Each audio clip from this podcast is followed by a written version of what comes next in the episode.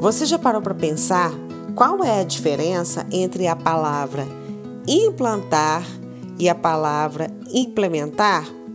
Pode parecer uma diferença até tola, mas quando a gente fala de cultura organizacional e de mudança e de felicidade no contexto das organizações, a gente precisa entender a fundo o significado dessas duas palavras e a diferença entre elas, pois um erro na forma de utilização prática dessas duas palavras pode gerar muitos problemas no ecossistema organizacional. Meu nome é Leidiane Ferreira, eu sou especialista em felicidade e propósito para pessoas e negócios e hoje a gente vai falar da cultura de implantar e implementar algum projeto de mudança dentro da organização.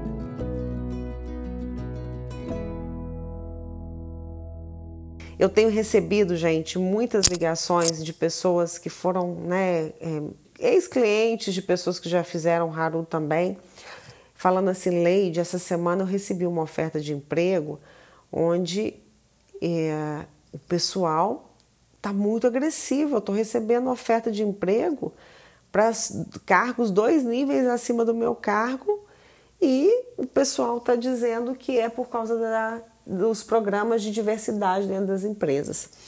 E aí, né, um desses casos também teve até uma sessão específica né, de, de mentoria.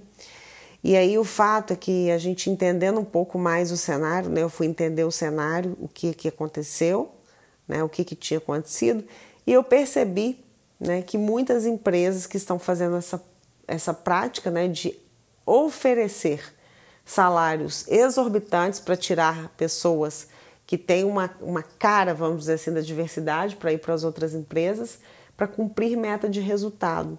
E aí está com foco na implantação e não com foco na implementação da diversidade, por exemplo.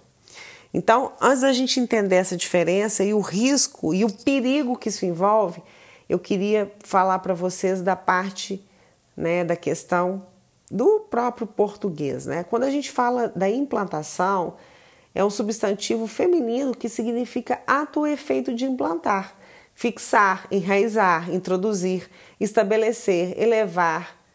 Então, quando a gente fala de implantação, a gente está falando, é como se fosse um começo, né? De chegar lá e falar, implantou, começou, ou seja, existe. É a mesma coisa numa empresa que ela chega e fala assim: olha, eu vou implantar a diversidade ou a felicidade aqui nessa empresa. Então ela cria um cargo, né, uma área específica e fala: implantei. Só que para gerar mudança, né, e para ter toda uma transformação, é necessário fazer a implementação. Leide, como assim? Para mim, as palavras implantar e implementar é a mesma coisa. Hum, não, não.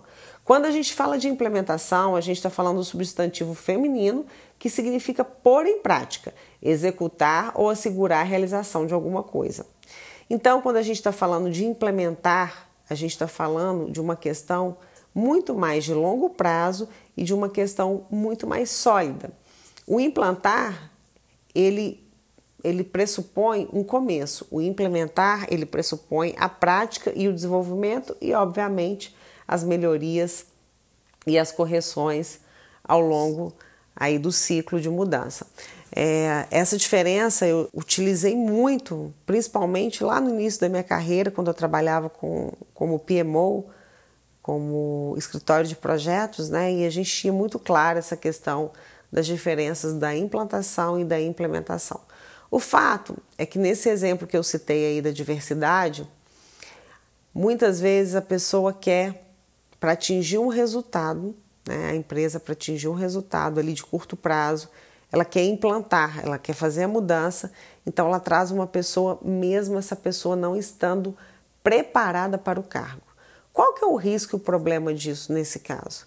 Como ela não implementou a cultura da diversidade, ou seja, as pessoas não foram preparadas, isso serve para felicidade ou para qualquer outra coisa, as pessoas não foram preparadas para receber aquele tema, corre-se o risco, por exemplo, de depois de dois anos ou depois de um ano, as pessoas saírem comentando: tá vendo? Esse negócio aí de colocar mulher em cargos de liderança, por exemplo, né, que pode ser um exemplo, não dá certo, olha lá, a pessoa não está entregando um resultado.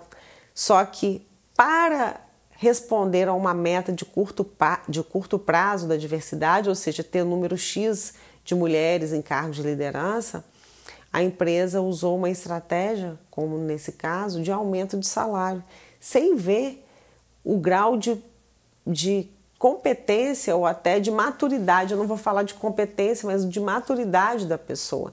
Ou seja, não esperou o tempo de implementação e do ciclo de desenvolvimento que a pessoa né, precisa de passar para viver esse momento. Então, o recado que eu queria deixar aqui para vocês e a reflexão, não digo recado, mas a reflexão, cuidado, né? Quando a gente inicia algo novo numa empresa, numa cultura, requer tempo e investimento, principalmente quando a gente está falando de coisas inovadoras e que requer uma abertura para o novo, como a diversidade, como a felicidade, por exemplo. Ah, eu posso falar que eu tenho uma área de felicidade? Sim. Você de repente implanta uma área de felicidade dentro da sua empresa, cria lá o cargo do CHO, do Chief Happiness Officer, mas isso não quer dizer que a área está implementada. Para implementar, você precisa da prática, de colocar em prática toda uma filosofia, todo um arcabouço metodológico da felicidade ou da diversidade. Então, se as pessoas não estiverem preparadas para enfrentar ou para receber algo novo, vai dar problema. E aí, lá na frente, o que pode acontecer nesse exemplo é da própria pessoa que está condicionada ao tema diversidade seja julgada pelos colegas por não ter a competência necessária, porque o foco foi trazer a pessoa pelo dinheiro e não pelo propósito de fazer a mudança. Quando a gente fala de implementar uma cultura, seja por propósito, seja de felicidade, seja de diversidade, seja de transformação digital, a gente precisa de tempo. Por isso que se sua empresa ainda não pensou em transformação digital, não pensou em diversidade, não pensou em felicidade, começa hoje, começa aos pouquinhos, fazendo pequenas implementações, implanta e depois vai fazendo pequenas implementações de práticas para chegar no nível de excelência e você ter a solidez de uma cultura baseada nos valores e nos propósitos que a empresa acredita. Porque isso é muito arriscado a gente colocar a meta acima dos valores e dos princípios organizacionais. As metas, elas suportam o propósito, elas não podem ser uma avalanche ou um trator frente ao propósito. Cuidado, gente, cuidado com essas práticas de bônus frente a uma meta que ela não se dá o devido tempo para ela se solidificar. Se gostou do conteúdo, compartilhe, indica, porque esse tema está sendo muito polêmico e muitas pessoas estão sendo é, porque esse tema está sendo muito polêmico e as pessoas estão colocando os pés pelas mãos para atingir as metas sem olhar a cultura da implementação. Um beijo!